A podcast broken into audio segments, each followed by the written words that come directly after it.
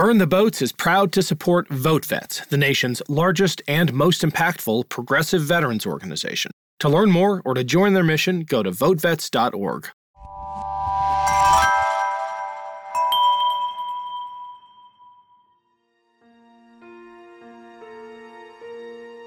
Not only had I lost my sense of control in life, I had, with my suicide attempt, lost my entire support network. And shortly after that, within three months, I was out of the Army. I went from being Sergeant Goldsmith back to Kris living in his childhood bedroom. I'm Ken Harbaugh, and this is Burn the Boats, a podcast about big decisions.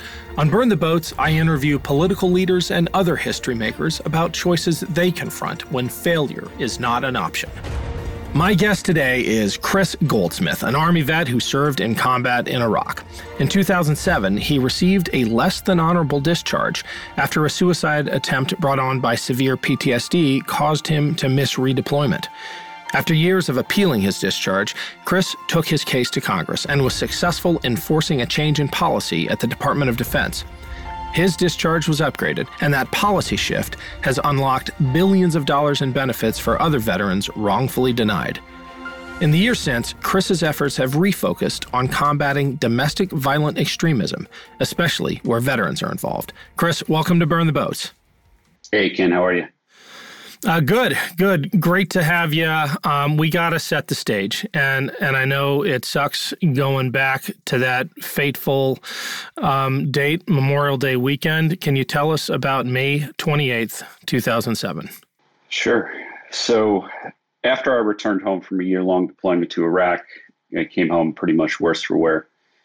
I um, hadn't had you know an incredibly rough deployment like a lot of folks who saw you know house to house combat type of stuff did. But my job ended up being things like at the age of 19 photo documentation of mass graves.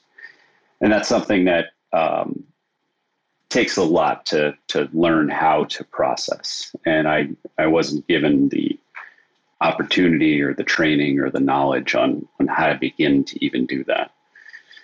So by may 28th 2007 i had been planning on getting out of the military. Um, I had served my almost four year enlistment, uh, but I had just been stop loss into a deployment that very poetically would, would lead to my second deployment being the same week that my contract was set to expire. So I had uh, been recovering from some surgeries and was given some painkillers for that and spent a couple of weeks on bed rest looking at this second deployment that I didn't want to go on for a war that I no longer supported. And uh, to say that I was, you know, incredibly depressed is, is like doesn't even scratch the surface. I was beyond um, beyond able to justify what I was experiencing. You know, I, I felt like I, I couldn't escape my situation.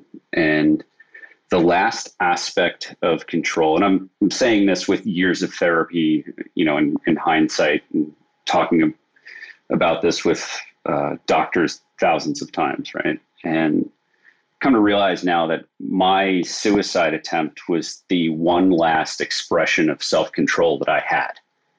You know, I had been accepted to college. I was planning on going home. I had been planning, saving money. I'd been buying an apartment's worth of stuff, thinking that I was going to go live in an apartment outside of college and, you know, packing all of that stuff into storage, not knowing if I would ever, you know, come back and open that storage locker again was just infuriating to me. So the weekend of Memorial Day, in 2007, just before I was supposed to deploy, I walked out onto a field on Fort Stewart, Georgia, called Soldiers Walk, where they plant a tree for every soldier in the unit who's died in combat.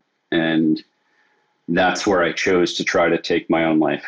And I took the painkillers that I had from uh, from that recent surgery and a and a bottle of vodka. And you know, thankfully, my roommate at the time and, and best friend from guy I knew from basic training figured it all out as it was happening. Called the police, and luckily they found me. Um, I ended up for about two weeks on a lockdown mental ward uh, at Winn Army Community Hospital at Fort Stewart. And from that moment that I woke up, everything was different. I, I had been kind of a golden boy in my unit, you know, never got in trouble, promoted ahead of my peers, um, had tons of friends and everything. And then all of a sudden I woke up and I was treated like a criminal, you know, total like black sheep. So not only had I lost my sense of, of control in life, I had, with my suicide attempt, lost my entire support network. And shortly after that, within three months, I was out of the army. I went from being Sergeant Goldsmith back to Kris, living in his childhood bedroom um, for my suicide attempt, which they considered to be an act of misconduct. And that only exacerbated the, the PTSD. So, though I did still qualify for mental health or VA healthcare benefits, I no longer qualified for the GI Bill. And coming into uh, the Great Recession, you know, I spent about five years in the dark. And honestly, I can't remember most of my early to mid 20s.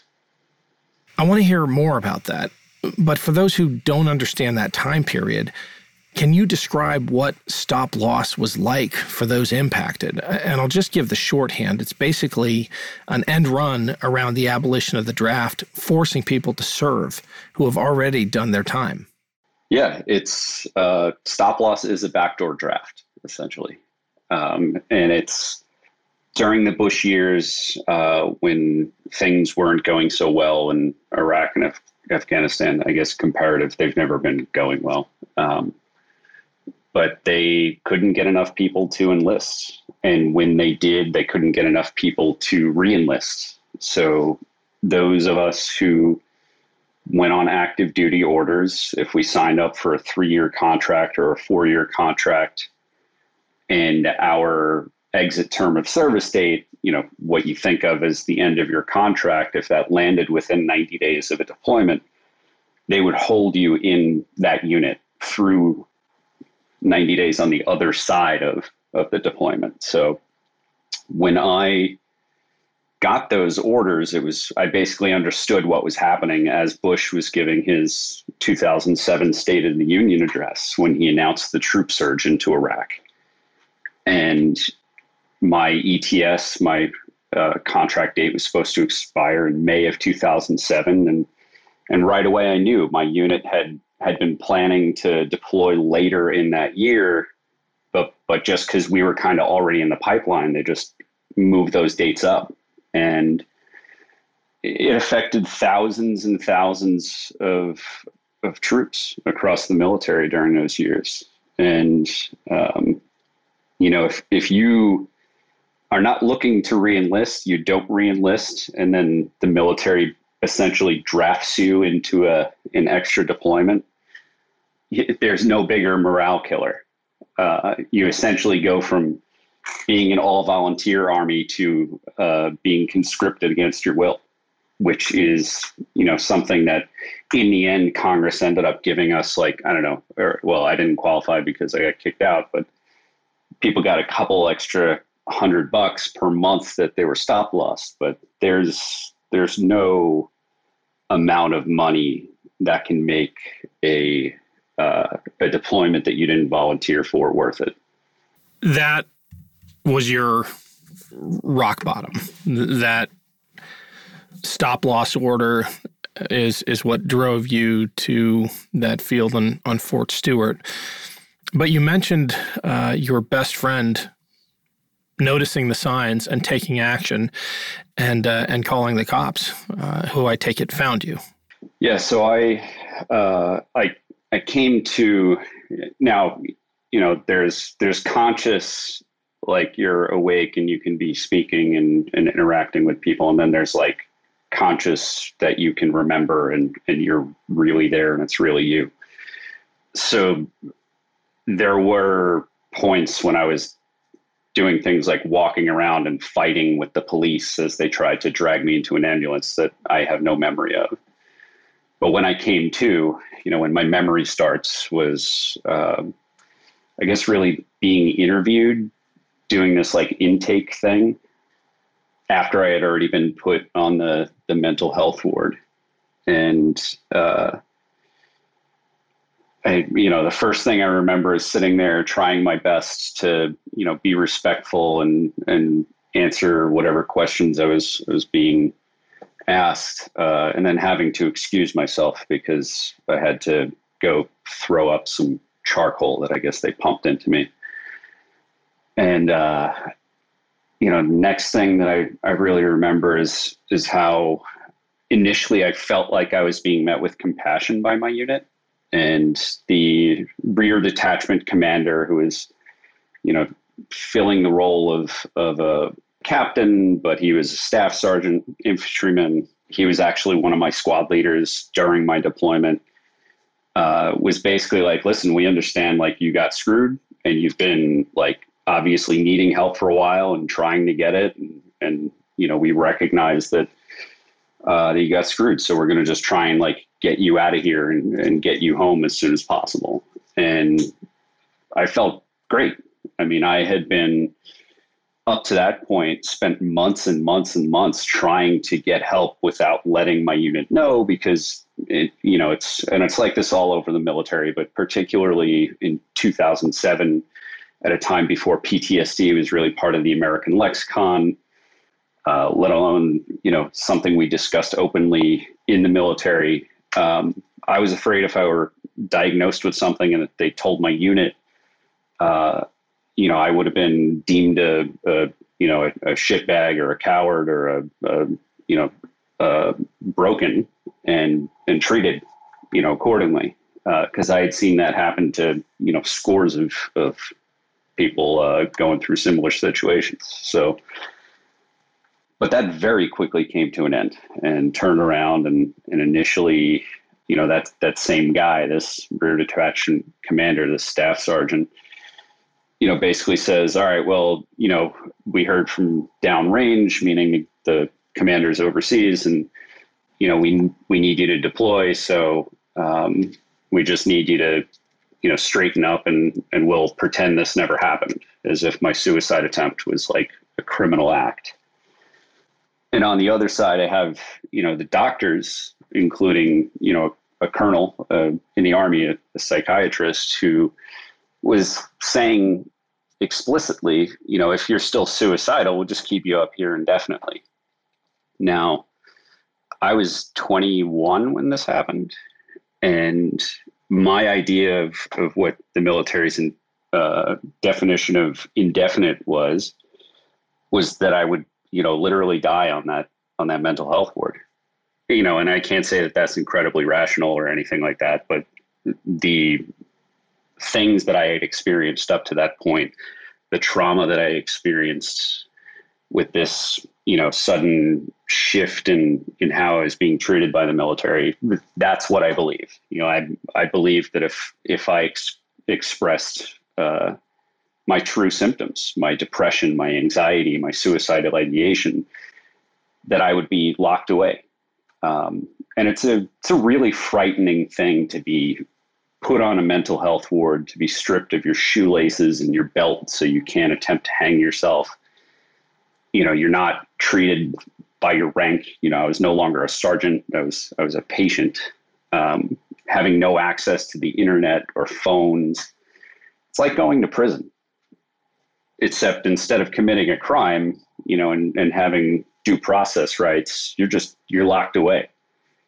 And that experience is absolutely terrifying. You were literally handcuffed to a gurney when you regained consciousness from the attempt. Is that right? Yeah. Yeah.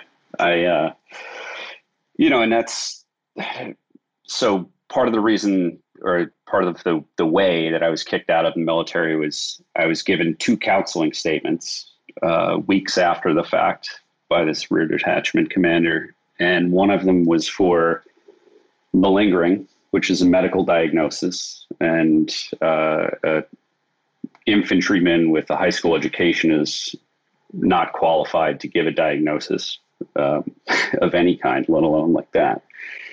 And the second thing I was counseled for was missing movement. And, you know, it, it is true that I missed movement, meaning I didn't deploy at the prescribed time. I didn't get on the plane that, you know, had a seat for me. But, you know, the reason is, is I was handcuffed to a gurney because, you know, I was being kept alive after a suicide attempt. And that suicide attempt came after months and months and months of not just, you know, the me generally trying to get help and, and asking for help. But, you know, at a certain point there, it started to get documented. Um, not at my unit, but in my medical records. You know, I had been secretly uh, seeking counseling and going to to meetings with uh, with doctors for months to talk about what I was going through. And despite you know that medical history, all it took was those two counseling statements after having no other negative marks on my entire military career. Uh, those two counseling statements were all it took to end my military career with a general discharge. Can you explain the impact of a of a general or a less than honorable discharge? Yeah, so um, so less than honorable discharges are something that are you know, in the history of our military, a relatively new concept. It's something that really developed during the Vietnam War and has been used, you know, more and more ever since at higher rates, higher numbers uh, since the Vietnam War, and it, it's gotten really bad for the the GWOT generation. Global War on Terror. Yeah. So at a certain point, I think it was in 20, 2011 uh, 10% or so of the Marines who left the Corps in that year did so with a less than honorable discharge. And so there are several different types of little, uh, less than honorable discharges. There are administrative, which are done as easy as any other paperwork that happens in the military. That can be a general discharge, which denies someone a lifetime of economic benefits through the GI Bill or there's an other than honorable discharge, which historically denies veterans even all VA healthcare benefits. Um, doesn't matter if they have pre-existing diagnoses, uh, combat-related injuries or illnesses. Um, that's it. The VA, you know, would historically not take care of them anymore. And then there's the punitive discharges, which you can only get as a result of a court martial. And there's, you know, at least some aspects of due process there, uh, whether it's a special court court martial or general court martial. Um, you know, you you at least have somewhat of a, a, formal defense. So in my case, I received a general discharge. Um, with a narrative of separation of misconduct serious offense. So my DD 214, you know, rather than reflecting uh, over three years of honorable service and, you know, sure, it showed my promotion dates and stuff like that. Um, it very prominently said in all caps misconduct as my reason for separation. So not only did it make me ineligible for the GI Bill, but it also made me ineligible for unemployment benefits. And it made it so that my military history looking like a criminal record was no longer something that, that I could use, you know, as as a, a bullet point on my resume when applying for jobs. And again, coming out into the recession, that was there was not a lot there for me.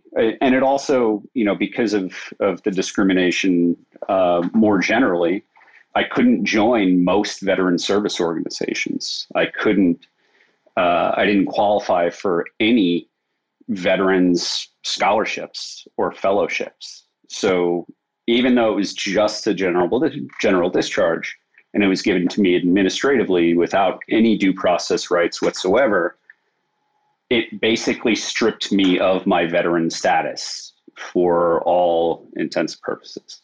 It made recovery so, so much exponentially harder. So can I connect these threads and, and see if I'm getting the the story right?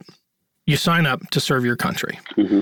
You go to Iraq and are tasked by your country, by your army, with documenting some of the most gruesome scenes imaginable. Yeah. that scars you as it would scar most people.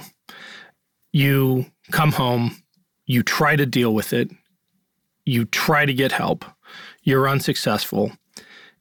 That spiral culminates or bottoms out in that suicide attempt at Fort Stewart. You wake up handcuffed to a gurney and in short order are drummed out of the Army without any of the resources needed to deal with the trauma that you have endured on behalf of the nation.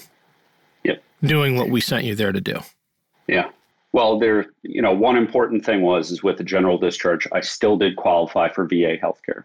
And though I realistically wasn't given a warm handoff at all to to the VA, I didn't even know that I was qualified for VA healthcare.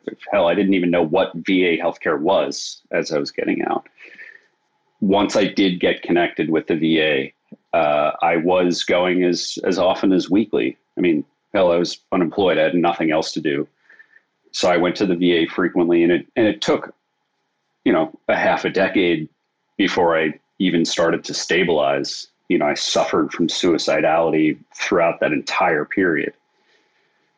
But most veterans who receive less than honorable discharges, there's 505,000 veterans, over half a million veterans in this country today, dating back to the Vietnam War, who've received other than honorable discharges and didn't have even the narrow opportunity that I did, let alone the economic stability uh, parts. Not to mention the perhaps the most important part, which is that community of fellow vets who were who are there to have your back, and it's got to feel like that's torn away when you leave under those circumstances. Yeah, I mean, I know not a lot of veterans from this generation walk into a VFW or an American Legion hall. Um, uh, you know, that's kind of not the way that our generation has, or the majority of our generation has has sought uh, that community. Um, but that is an option for most people, and it was not an option for me. I, I simply, uh, you know, I was free to walk into the the VFW hall and, and sit at the bar the way that any civilian was, but I couldn't be a member. Um, not not for years until I started actually getting into DC and kind of telling my story and getting things changed. We're going to go there because that's the redemptive part of the story, and, and that's what Burn the Boats is about. But but it's not just the VFW and the and the Legion. I mean, it's the post 9/11 organizations as well. I, I remember at Team Rubicon, we had a pro forma policy, as did just about everyone, that for our our most elite fellowship, you you had to have an honorable discharge until we got an application from an extraordinary soldier with a story very similar to yours. And we made the judgment call like, holy shit, this guy has been wronged and we're his second chance. But that's rare. That's incredibly rare. Your second chance ended up opening the door for thousands of others. Tell us when you decided to fight back and what shape that fight took. So there are two different ways that that veterans who receive less than honorable discharges can kind of appeal for VA benefits or or they can appeal directly to the DoD to receive a discharge upgrade. And because I had VA healthcare, you know, wasn't necessary for me to appeal to the VA for anything. Um, the honorable discharge, the fully honorable discharge part of the GI Bill is in statute, so it's not up to the VA to decide. You know, uh, this guy got screwed. We want to give the, him the the GI Bill. So my redress was my avenue for redress was going to the Department of Defense, the Army Discharge Review Board, and appealing for an honorable discharge. And the first time that I did it, I was hooked up with a pro bono legal service through through a friend in the veteran community, and um, I thought it was a slam dunk. You know, I was sitting down with a new lawyer. I was her first case working for a corporate law firm, her first pro bono case, and you know, it was a relatively thin packet, but I thought it was pretty solid. You know, I had uh, mental health diagnoses post Iraq.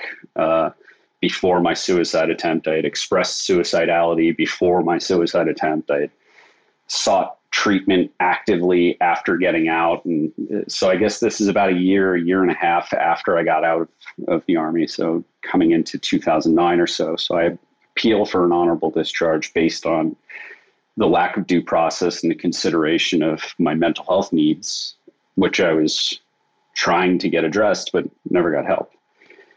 Took about two years to get that rejection letter. The application process was basically just, you know, have this lawyer help me fill out a, a packet and send it away to the Army, wait and wait and wait. Two years later, uh, I get the denial. And uh, so I appealed again. Had a new lawyer at the same firm, but this guy was a retired lieutenant commander uh, from the Navy who became a lawyer. So he was a little more intimate with, you know, how UCMJ works and and uh, the injustices that I faced, and we, you know, that packet increased to like 800 pages or something, uh, with all this medical documentation of, you know, the diagnosis of PTSD, the continuous treatment, the, you know, attempts to recover, and a couple years later, that was denied again. Um, now, thankfully, by the time that denial came around, uh, which showed up on, I guess it might have been like the fifth anniversary of, of my suicide attempt, um, I was in a better place. And I had found out that I was eligible for vocational rehabilitation, voc rehab, or, or VR&E. And I had started uh, classes at community college. Um, you know, I still had to take out loans um, because I wasn't able to work while going to school at, the time. And I was I was lucky that by chance I met a guy, this, this guy Chuck, who is the lawyer for the college, and he had worked for Senator Carl Levin, uh, who at, at that point in time was the uh, chairman of the Armed Services Committee. And as a senior legislative aide, his job was to draft legislation uh, for about 20 years on Capitol Hill. So he knew how these problems were addressed and and helped me basically to put together a battle plan. And what the latest denial had stood on at that point was that they just completely ignored all of my medical history. And they said, well, you know, just because he got a diagnosis of PTSD at the VA two or three months after getting out of the army doesn't mean that he didn't get PTSD at some point between the day he was kicked out and the day he was diagnosed at the VA, which is like madness. You can't prove a negative. Um, but again, this this uh, discharge upgrade process is not a legal process. It's a board of, of five colonels who can come from any of the branches, uh, you know, whether it's armor or infantry or intelligence. They may or may not have a deployment history. Uh, and they are judging people that they're usually just seeing the paperwork version of and applying their own experiences, their own uh, feelings and prejudices uh, to more often than not just outright deny every application that came before them. So, so Chuck, uh, after I told him basically what I've told you, he said, "Well, you know, there ought to be a law." Kind of, you know, in the ultimate dad joke kind of way. And he's like, well, it's a good thing that I used to write laws, so let's do this. And in this case, my very first bill uh, one ended up being having the ugliest and even inaccurate name, the Military Mental Health Review Board Improvement Act, made it so that these discharge review boards could not ignore the medical records that were sent in by applicants. And that rather than having just a random doctor, uh, you know, anybody with an MD look at those mental health records, they had to have someone specifically trained in mental health uh, illnesses. And you know, part of part of the latest rejection that I had gotten up to that point was because a podiatrist had looked at my records and determined that my diagnosis of PTSD was not legitimate. So thankfully, after that law, those podiatrists, if they are still, you know, the expert witnesses for these panels, they've at least had to go through some specific training on PTSD. Greetings from Evergreen Podcasts. We're rolling out a listener survey and we want to hear from you. The information in the survey will help us gather statistics and in turn make our shows more appealing to advertisers. I know most people don't like ads, but this is one of the only ways our shows make money and help keep their lights on. We promise it will only take a few minutes, but the impact on our podcasts will be tremendous. As a token of our appreciation, we'll randomly select one lucky participant each month to win an exclusive merchandise package from Evergreen Podcasts.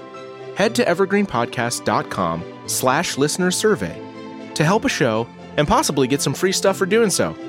We can't thank you enough for the support. Now back to the show. Faith in the news media has been challenged, making it even harder to get stories told. The Friday Reporter podcast was created to help audiences better understand the media by hosting journalists who will answer the questions to which we need answers. Join me every Friday to hear more. It's terrifying that this is how a system like this works, all the more so because it's it's so opaque. I mean, the, the process probably isn't even clear to those who are the victims of it, right? How much discovery did it take for you to realize how these boards are composed and, and how the decisions are made and why it takes two years in the first instance? That must have been a frustrating part as well.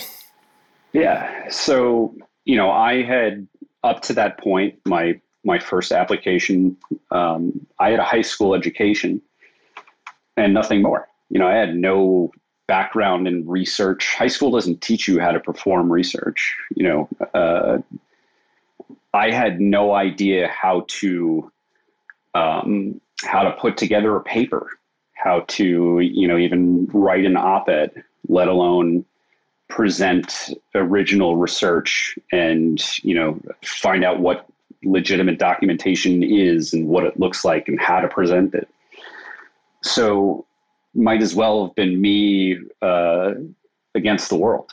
You know, I had no idea what I was in for when I was applying to these review boards. You know, I didn't understand any of the legalese, any of the legal phrases that that are involved. That you know, I ultimately, you know, understood that this was a bunch of officers who were typically judging lower enlisted service members and just giving them, you know, blanket notes. Uh, maybe I wasn't too far off. You know, my only understanding of of this whole process was that it's a bunch of officers who hate enlisted service members, and that's all I understood about the uh, the entire process. And I think that that's, you know, and judging by my experience interacting with other people in my situation, that that seems to be all that most people know about the process. You know, they don't understand that you need a lawyer to walk you through this. It's not something, though it is designed to be something that the applicant themselves can can appeal for. I mean, the fact just is that unless you have a lawyer who's there to to dot all your I's and cross all your T's, any application that you send in is just going to be denied as poorly prepared. So you endure this Kafka-esque ordeal, but you not only endure it, you you affect change, you win.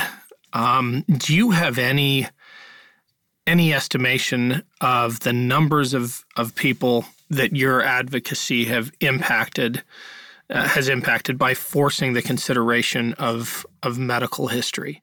I I don't know, um, and it's difficult to know because the discharge review boards across all of the branches are failing to comply with the law and with regulations all the time. They're supposed to, and they have been supposed to for at this point decades, uh, take all of the records and post them online. The potential, though, is there for billions in unlocked uh, benefits uh, if the labyrinth can be navigated, right? Correct. Yeah. And so, you know, that was my first law. And, and for a while, I averaged about a law a year on the topic of bad paper.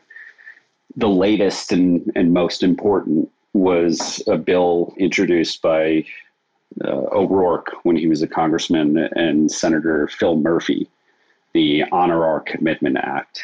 And what that has essentially done is made it so the VA is open to veterans with other non-honorable discharges, meaning that while it's always been the law that veterans with OTH discharges can go to the VA and appeal for benefits, right now, because of this latest law, veterans with other non-honorable discharges, rather than having to sit around and wait years and years and years for the VA's own opaque process of reviewing characterizations of discharge, they're eligible to get diagnosed. And if the VA diagnoses someone with something like service connected PTSD or traumatic brain injury, they're granted access to the required mental health care to get that taken care of. And, in realistic terms, this could open up a full suite of healthcare because if you have PTSD and diabetes, you know, it does you no good for the VA just to treat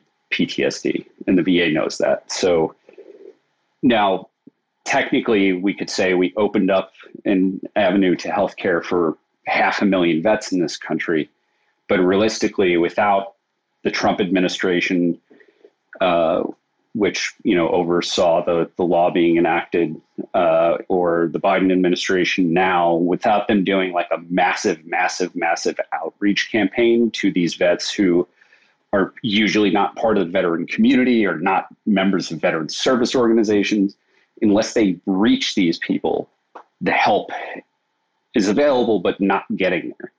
So your your advocacy has expanded into a number of other areas and I want you to bring us up to the present on your your work around domestic violent extremism. Um, sure. And I, I'm I guess, interested in the connective tissue there between your your experience advocating for the uh, the restoration of benefits and your connections to that violent extremist world. You you were on a pretty dangerous glide path at one point. You're you're speaking from experience here, right? Yeah. So my introduction to extremism within military and veterans community came through my introduction to disinformation. So, after a few years of being a veterans advocate, I was eventually hired by Vietnam Veterans America, a major congressionally chartered veteran service organization. And, you know, the average member, the average employee at the time was in their early to mid 70s. And being the millennial, uh, I was helping the communication staff with their social media. And in doing that, I came across a fake version of our organization um, that was actually much more successful online than than we were. You know, this is an organization that's older than I am, and you know, it's been kind of you know, it's had a Facebook presence up to that point for like 10 years. And this fake version of the organization, which was using the name and using our logo and pictures of the president of the organization on their Facebook page, had like over a quarter of a million followers when I found it. And one of the things that made their growth so fast was that they were using a real veterans organization's image, presence, personality to push things like racist political commentary. And they were producing original pieces of propaganda, uh, like a real news clip about a veterans monument being vandalized. They would racialize it and take that 58 second clip and turn it into a four hour thing on repeat, taking advantage of Facebook's algorithms so that they get hundreds of thousands of views and stirring people up into fighting about, you know, the value of black veterans. You know, they were sending out messages that were directly contradictory to not just VVA, but all veteran service organizations. You know, we in veteran service organizations have served alongside undocumented immigrants. You know, one of my best buddies in my unit was undocumented. Uh, unfortunately, left the army still undocumented after years of service, two deployments. The army, you know, uh, and his his chain of command never saw it fit to help him become a citizen. So, you know, we wouldn't push a message like veterans not illegals or veterans before refugees. So that discovery turned into a two year investigation, which turned into a 200 page report that I prepared for Congress and the general public and the intelligence agencies to help them understand the ways that service members and veterans are being targeted by foreign entities online, not just for radicalization and, and to push extremist and racist messaging, but to engage in romance scams and to um, fundraise to promote political candidates, you know, and, and have people sending their what they think are political donations to people in Macedonia. So my uh, my instruction when preparing that report was to focus on foreign entities. And unfortunately, I got laid off by VVA due to COVID. And uh, that allowed me to kind of just, you know, chase my interests. And, you know, I started to realize over time that the bigger threat is not just this foreign born disinformation campaign, but the effect that it was having on Americans and the danger that it was stoking. And a friend of mine who I served with in the Army came to tell me about a a domestic extremist group that I had never heard of before and basically gave me a a quick instruction on the fact that there is an active explicitly self-described fascist movement in this country. And since discovering these people who literally think that like my wife should be killed if not you know, uh, sent out of the country, and same thing for most of my friends and family. These people are literal neo Nazis. Um, and I, I feel like a lot of people hear things like that and they think it's hyperbolic. I'm not talking about Trump supporters and calling them Nazis. You know, I'm not talking about conservatives or even hardline uh, people who consider themselves, you know, extreme right wing.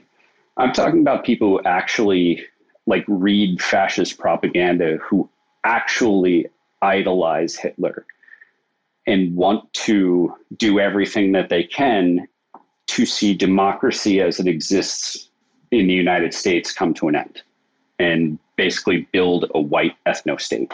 Why should we take these groups seriously if they are relegated to the fringes, if they conduct themselves clownishly? Is it like any other extreme fringe group that makes a lot of noise but there's, you know, there's not much there or or has something has something changed? Well, these extreme fringe groups they operate in in ways that uh, that the average person I think might not expect. And they use terms like propaganda to describe the media that they produce. You know, they are very deliberate in their attempts to radicalize other Americans, to push mainstream conversations into fringe territory. And frankly, we've seen that you know, one of the most infamous things was uh, the rally in Charlottesville that resulted in the death of Heather Heyer. The person who killed Heather Heyer, who ran their car into a crowd of peaceful protesters unprovoked, was a member of Vanguard America. Uh, Vanguard America no longer exists in the form that it once did, but was a massive organization with members, predominantly young Americans from all around the country, who called themselves fascists. And they managed to convince one of their members to do a, a vehicular attack like that, but it's not the only example. Uh, in Massachusetts, just a few weeks ago, this happened again uh, with an extremist targeting black people. We saw January 6th with these extremist organizations that most people had never heard of uh, before this year the, the Three Percenters, the Oath Keepers, the Proud Boys. They attacked the citadel of democracy. They, you know, during broad daylight and mostly without concealing their identities, attacked police officers. In many cases, they videotape themselves doing it because they have been so radicalized that that what they thought, uh, what they were doing, they thought was right. They didn't think that they were committing a crime when they were trying to kill cops. And that you know what we saw on January 6th was not the the crescendo, it was not the end, it was not the you know fascism breathing its last breath in the United States. It was just the beginning. And you've made this your your new mission. Can you tell us about your work now in exposing and if you're able to share it taking down one of these organizations? Sure. So what I do is I both monitor fringe social media platforms and uh, message boards. And I apply for and, and joined some of these extremist organizations so that I can document what they're up to and uh, and expose it to to the world. So one of the organizations that I joined last year um, as as part of this goal of taking down a fascist organization was called Patriot Front. It is the rebranded Vanguard America, so the newer version of the organization whose member killed Heather Heyer in Charlottesville. So these are people who, despite the fact that they're, you know, one of their members, one of their affiliates actually killed someone, committed a terrorist attack, they decided, well, we'll just rebrand, put a little more red, white, and blue on it, and call it Patriot Front and you know keep doing what we're doing. So this is an organization that the SPLC, the Southern Poverty Law Center, and the Anti Defamation League have deemed as the most active hate group in America. And sadly, most Americans aren't aware of it. You know, everybody's heard of the KKK, which, you know, hardly kind of sort of exists a little bit today, but they're irrelevant you know, groups like the Patriot Front are almost entirely Generation Z. You know, they are, are young boys and men who are looking towards the goal of seeing American democracy replaced with fascism and the creation of a white ethno state. And while that may seem totally crazy and not realistic, and to a certain extent it absolutely is, it's only unrealistic and it's only crazy if we stop them from trying to do what they're doing. And, you know, with every thing that they do, they're taking advantage of the fact that, that hardly anyone has ever heard of them. Some of your listeners might be familiar with the events in uh, the 4th of July in, in Philadelphia, where they may have seen headlines about fascists getting chased out of town by half a dozen pissed off Philly, Philly residents. And, and that is what happened.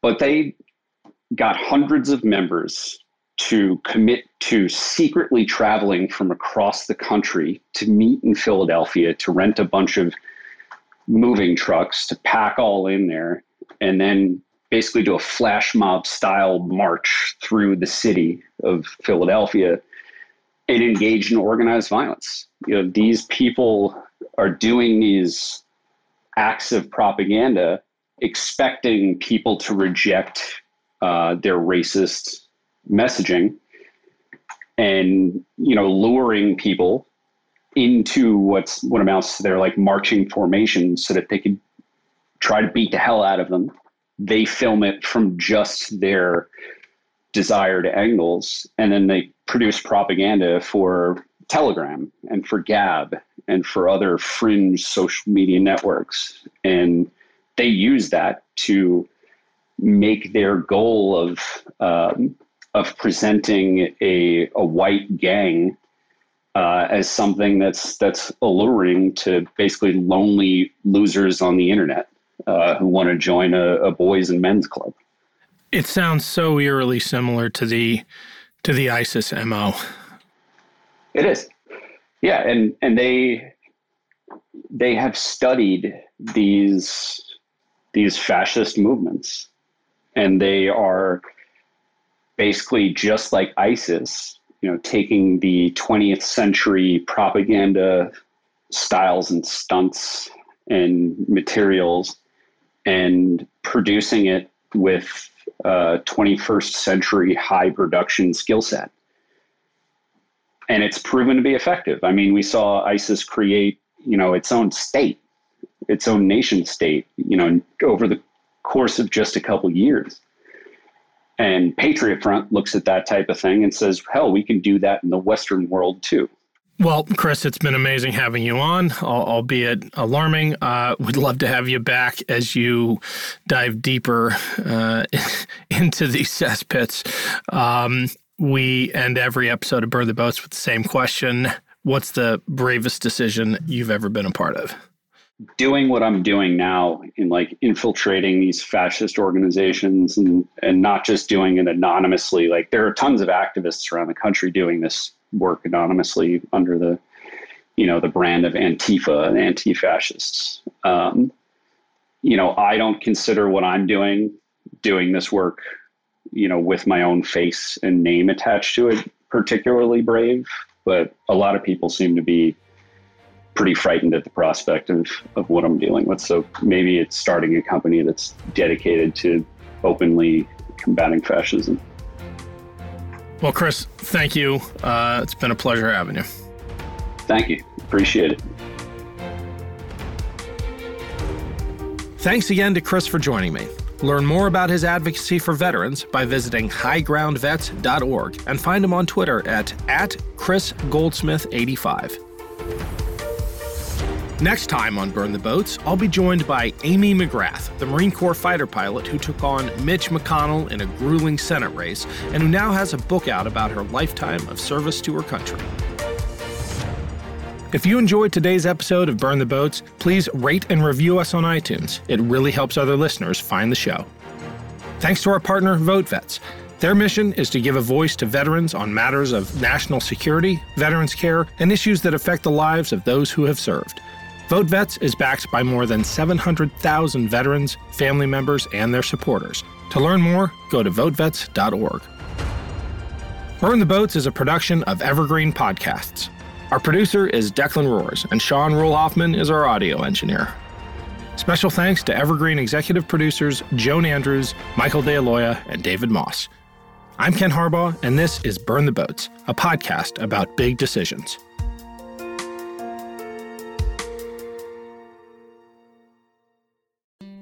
Hello, everyone.